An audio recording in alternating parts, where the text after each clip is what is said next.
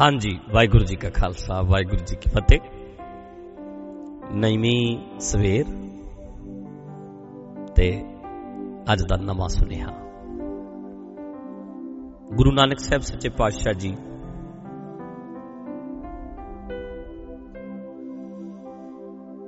ਜਿਨ੍ਹਾਂ ਦਾ ਨਾਮ ਲੈਂਦੇ ਆ, ਉਹਨਾਂ ਦੀ ਅਣਥੱਕ ਮਿਹਨਤ, ਉਹਨਾਂ ਦੀ ਕਾਲਣਾ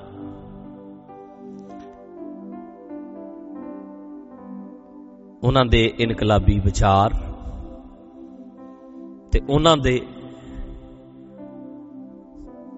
ਆਲੇ ਦੁਆਲੇ ਤੋਂ, ਸਮਾਜ ਤੋਂ, ਚੰਗੇ ਲੋਕਾਂ ਤੋਂ ਚੰਗਿਆਈ ਲੈਣ ਦੀ ਕਲਾ ਸਾਹਮਣੇ ਆ ਜਾਂਦੀ ਹੈ। ਤੇ ਨਵੀਂ ਸਵੇਰ ਨਵਾਂ ਸੁਨੇਹਾ ਅੱਜ ਦਾ ਇਹੋ ਹੀ ਹੈ ਕਿ ਪਾਤਸ਼ਾਹ ਗੁਰੂ ਨਾਨਕ ਸਾਹਿਬ ਜੀ ਦਾ ਬਚਨ। ਕਹਿੰਦੇ, ਗੁਨਾਹ ਕਾ ਹੋਵੇ ਵਾਸਲਾ, ਕੱਢ ਵਾਸ ਲਈ ਜੈ। ਜੇ ਕਿਸੇ ਕੋਲ ਗੁਨਾਹ ਦਾ ਡੱਬਾ ਹੋਵੇ ਨਾ, ਤੇ ਲੈ ਲਓ। ਉਹਨੂੰ ਆਖੋ, ਖੋਲ ਡੱਬਾ। ਤੇਰੇ ਕੋਲ ਚੰਗਿਆਈ ਹੈ, ਤੇਰੇ ਕੋਲ ਗੁਣ ਨੇ, ਤੇਰੇ ਕੋਲ ਕੁਆਲਿਟੀ ਹੈ ਮੈਨੂੰ ਵੀ ਦੇ ਦੇ ਯਾਰ ਪੂਰਾ।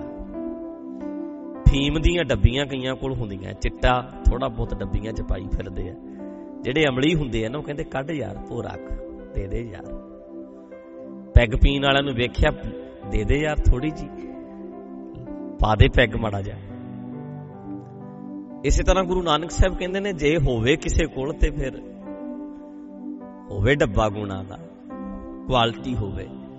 ਆ ਡੱਬੇ ਦੇ ਵਿੱਚ, ਦਿਮਾਗ ਦੇ ਵਿੱਚ ਜੇ ਚੰਗੇ ਵਿਚਾਰ, ਸ਼ੁਭ ਵਿਚਾਰ ਹਨ ਕਿਸੇ ਦੇ, ਤੇ ਲੈ ਲਈਏ।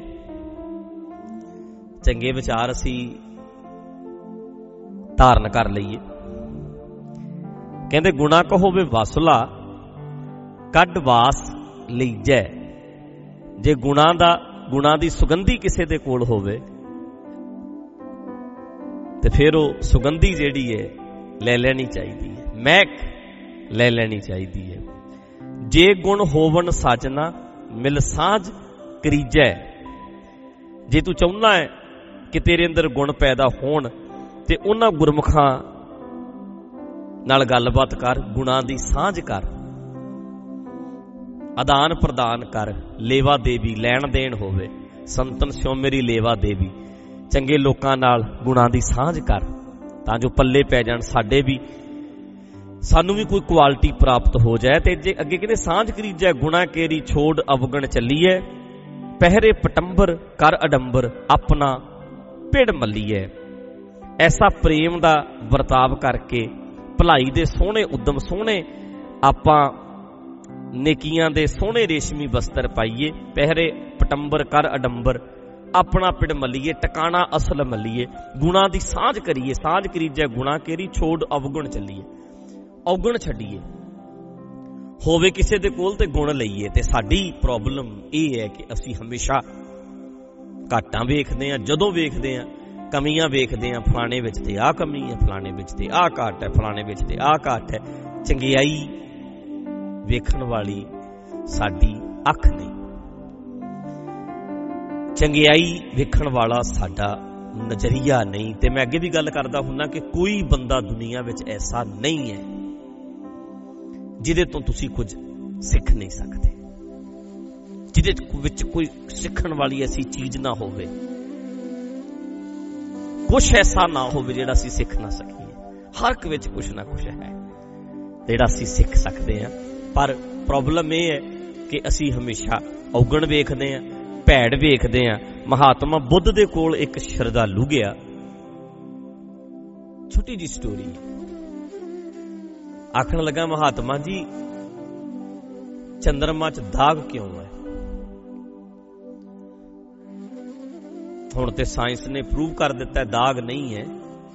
ਧਰਤੀ ਵਾਂਗੂ ਉੱਥੇ ਸਿਸਟਮ ਹੈ ਤੇ ਲੱਗਦਾ ਦਾਗ ਹੈ, ਪਰ ਪੁਰਾਣੇ ਸਮਿਆਂ 'ਚ ਇਦਾਂ ਹੀ ਮੰਨਿਆ ਜਾਂਦਾ ਸੀ। ਚੰਦਰਮਾ 'ਚ ਕਹਿੰਦਾ, ਦਾਗ ਕਿਉਂ ਹੈ? ਦੀਵੇ ਥੱਲੇ ਹਨੇਰਾ ਕਿਉਂ ਹੈ? ਤੇ ਮਹਾਤਮਾ ਬੁੱਧ ਜੀ ਨੇ ਆਖਿਆ,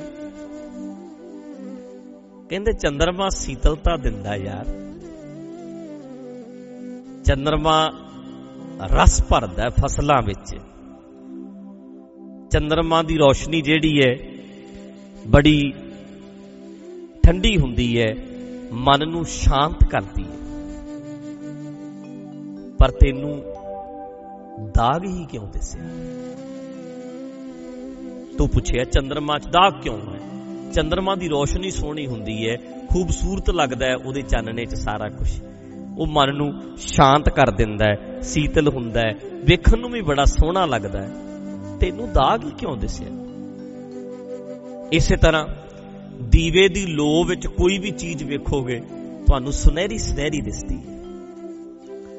ਦੀਵਾ ਪ੍ਰਤੀਕ ਹੈ ਗਿਆਨ ਦਾ, ਚਾਨਣ ਦਾ, ਰੋਸ਼ਨੀ ਦਾ। ਪ੍ਰਤੀਕ ਹੈ ਸੂਰਜ ਦਾ ਦੀਵਾ। ਰੋਸ਼ਨੀ ਦਾ ਪ੍ਰਤੀਕ ਹੈ।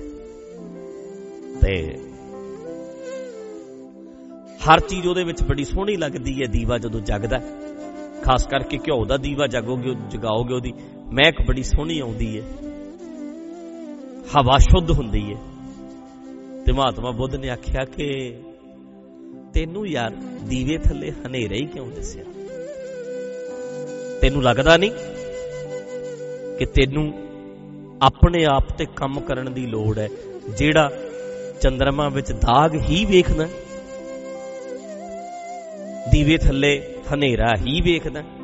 ਤੈਨੂੰ ਨਹੀਂ ਲੱਗਦਾ ਕਿ ਤੈਨੂੰ ਤੇਰੇ ਸੁਭਾਅ ਉੱਤੇ, ਤੈਨੂੰ ਤੇਰੇ ਆਪਣੇ ਆਪ ਉੱਤੇ ਕੰਮ ਕਰਨ ਦੀ ਲੋੜ ਹੈ? ਤੇ ਸਾਨੂੰ ਸਾਰਿਆਂ ਨੂੰ ਚਾਹੀਦਾ ਹੈ, ਗੁਰੂ ਨਾਨਕ ਪਾਤਸ਼ਾਹ ਕਹਿੰਦੇ ਆ ਕਿ ਗੁਣਾਂ ਦੀ ਸਾਂਝ ਕਰਨੀ ਕੁਆਲਿਟੀ ਵੇਖਣੀ, ਨਜ਼ਰੀਆ ਹੁੰਦਾ ਆਪੋ ਆਪ। ਤੇ ਸੁਭਾਅ ਬਦਲਣਾ ਪੈਣਾ। ਕੁਝ ਨਾ ਕੁਝ ਸਿੱਖਣਾ ਸੰਗ੍ਰਹਿ ਕਰਨਾ ਇਕੱਠਾ ਕਰਨਾ ਜਿਵੇਂ ਸਿੰਚ ਸਿੰਚ ਕੇ ਮੱਖੀਆਂ ਛੱਤਾ ਭਰ ਲੈਂਦੀਆਂ ਨੇ ਨਾ, ਸ਼ਹਿਦ ਨਾਲ। ਇਦਾਂ ਹੀ ਗੁਣ ਜਿਹੜੇ ਨੇ ਨਾ, ਇਕੱਠੇ ਕਰਨੇ ਜਿੰਨੀ ਕੁਆਲਿਟੀ ਮਿਲ ਸਕੇ। ਤੇ ਸਾਨੂੰ ਤੇ ਸਾਰਿਆਂ 'ਚ ਦਿਸਦਾ ਹੀ ਭੈੜ ਹੈ। ਸਾਰੇ ਹੀ ਗਲਤ ਨੇ, ਸਾਰੇ ਹੀ ਗਲਤ ਨੇ, ਸਾਰੇ ਹੀ ਗਲਤ ਨੇ। ਨਹੀਂ, ਕਬੀਰ ਸਭ ਤੇ ਹਮ ਬੁਰੇ। ਹਮ ਤਜ ਭਲੋ ਸਭ ਕੋਏ, ਜਿਨ ਐਸਾ ਕਰ ਬੂਝਿਆ ਮੀਤ ਹਮਾਰਾ ਸੋਏ ਹਰ ਬੰਦਾ, ਚਾਹੇ ਪਖੰਡੀ ਕਰ ਰਿਹਾ ਨਾ, ਪਰ ਉਸ ਬੰਦੇ ਵਿੱਚ ਕੋਈ ਕਲਾ ਹੈ ਜਿਹੜੀ ਅਸੀਂ ਸਿੱਖ ਲੈਣੀ ਹੈ।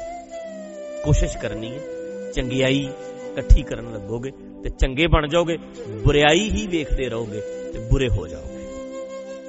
ਅੱਜ ਦਾ ਸੁਨੇਹਾ ਗੁਰੂ ਨਾਨਕ ਪਾਤਸ਼ਾਹ ਦਾ ਗੁਣ ਸੰਗ੍ਰਹਿ ਕਰਨੇ ਮਹਾਤਮਾ ਬੁੱਧ ਨੇ ਕਿਹਾ ਦਾ ਕਿਉਂ ਹੈ ਇਹ ਸਵਾਲ ਕਰਦਾ ਕਦੇ ਤੂੰ ਸੋਚਿਆ ਵੀ ਇਦਾਂ ਦੇ ਸਵਾਲ ਤੇਰੇ ਅੰਦਰ ਪੈਦਾ ਹੀ ਕਿਉਂ ਹੁੰਦੇ? ਦੀਵੇ ਥੱਲੇ ਹਨੇਰਾ ਕਿਉਂ ਹੈ? ਇਹ ਸਵਾਲ ਕਰਦਾ ਕਦੀ ਸੋਚਿਆ? ਤੇਰੇ ਅੰਦਰ ਇਦਾਂ ਦੇ ਸਵਾਲ ਹੀ ਕਿਉਂ ਪੈਦਾ ਹੁੰਦੇ ਨੇ? ਤੇ ਚਿੰਤਾ ਦਾ ਵਿਸ਼ਾ ਹੈ ਯਾਰ। ਇਹ ਤੇ ਚਿੰਤਾ ਦਾ ਵਿਸ਼ਾ ਹੈ। ਇਦਾਂ ਦੇ ਸਵਾਲ ਜੇ ਪੈਦਾ ਹੁੰਦੇ ਨੇ। ਨਹੀਂ ਹੋਣ ਦੇਣੇ ਪੈਦਾ ਜਿੰਨੇ ਸੁਣਨ ਵਾਲੇ ਹੋ, ਅੱਜ ਦਾ ਸੁਨੇਹਾ ਯਾਦ ਰੱਖਿਓ ਇਦਾਂ ਦੀਆਂ ਗੱਲਾਂ ਨਹੀਂ। ਕੁਆਲਿਟੀਆਂ ਵੇਖਣੀਆਂ ਨੇ। ਗੁਣ ਵੇਖਣੇ ਨੇ। ਗੁਣਾਂ ਨਾਲ ਭਰਪੂਰ ਹੋ ਜਾਓਗੇ। ਅੱਜ ਦਾ ਇੰਨਾ ਹੀ ਸੁਨੇਹਾ ਕੱਲ ਫੇਰ ਮਿਲਦੇ ਆ ਵਾਹਿਗੁਰੂ ਜੀ ਕਾ ਖਾਲਸਾ, ਵਾਹਿਗੁਰੂ ਜੀ ਕੀ ਫਤਿਹ।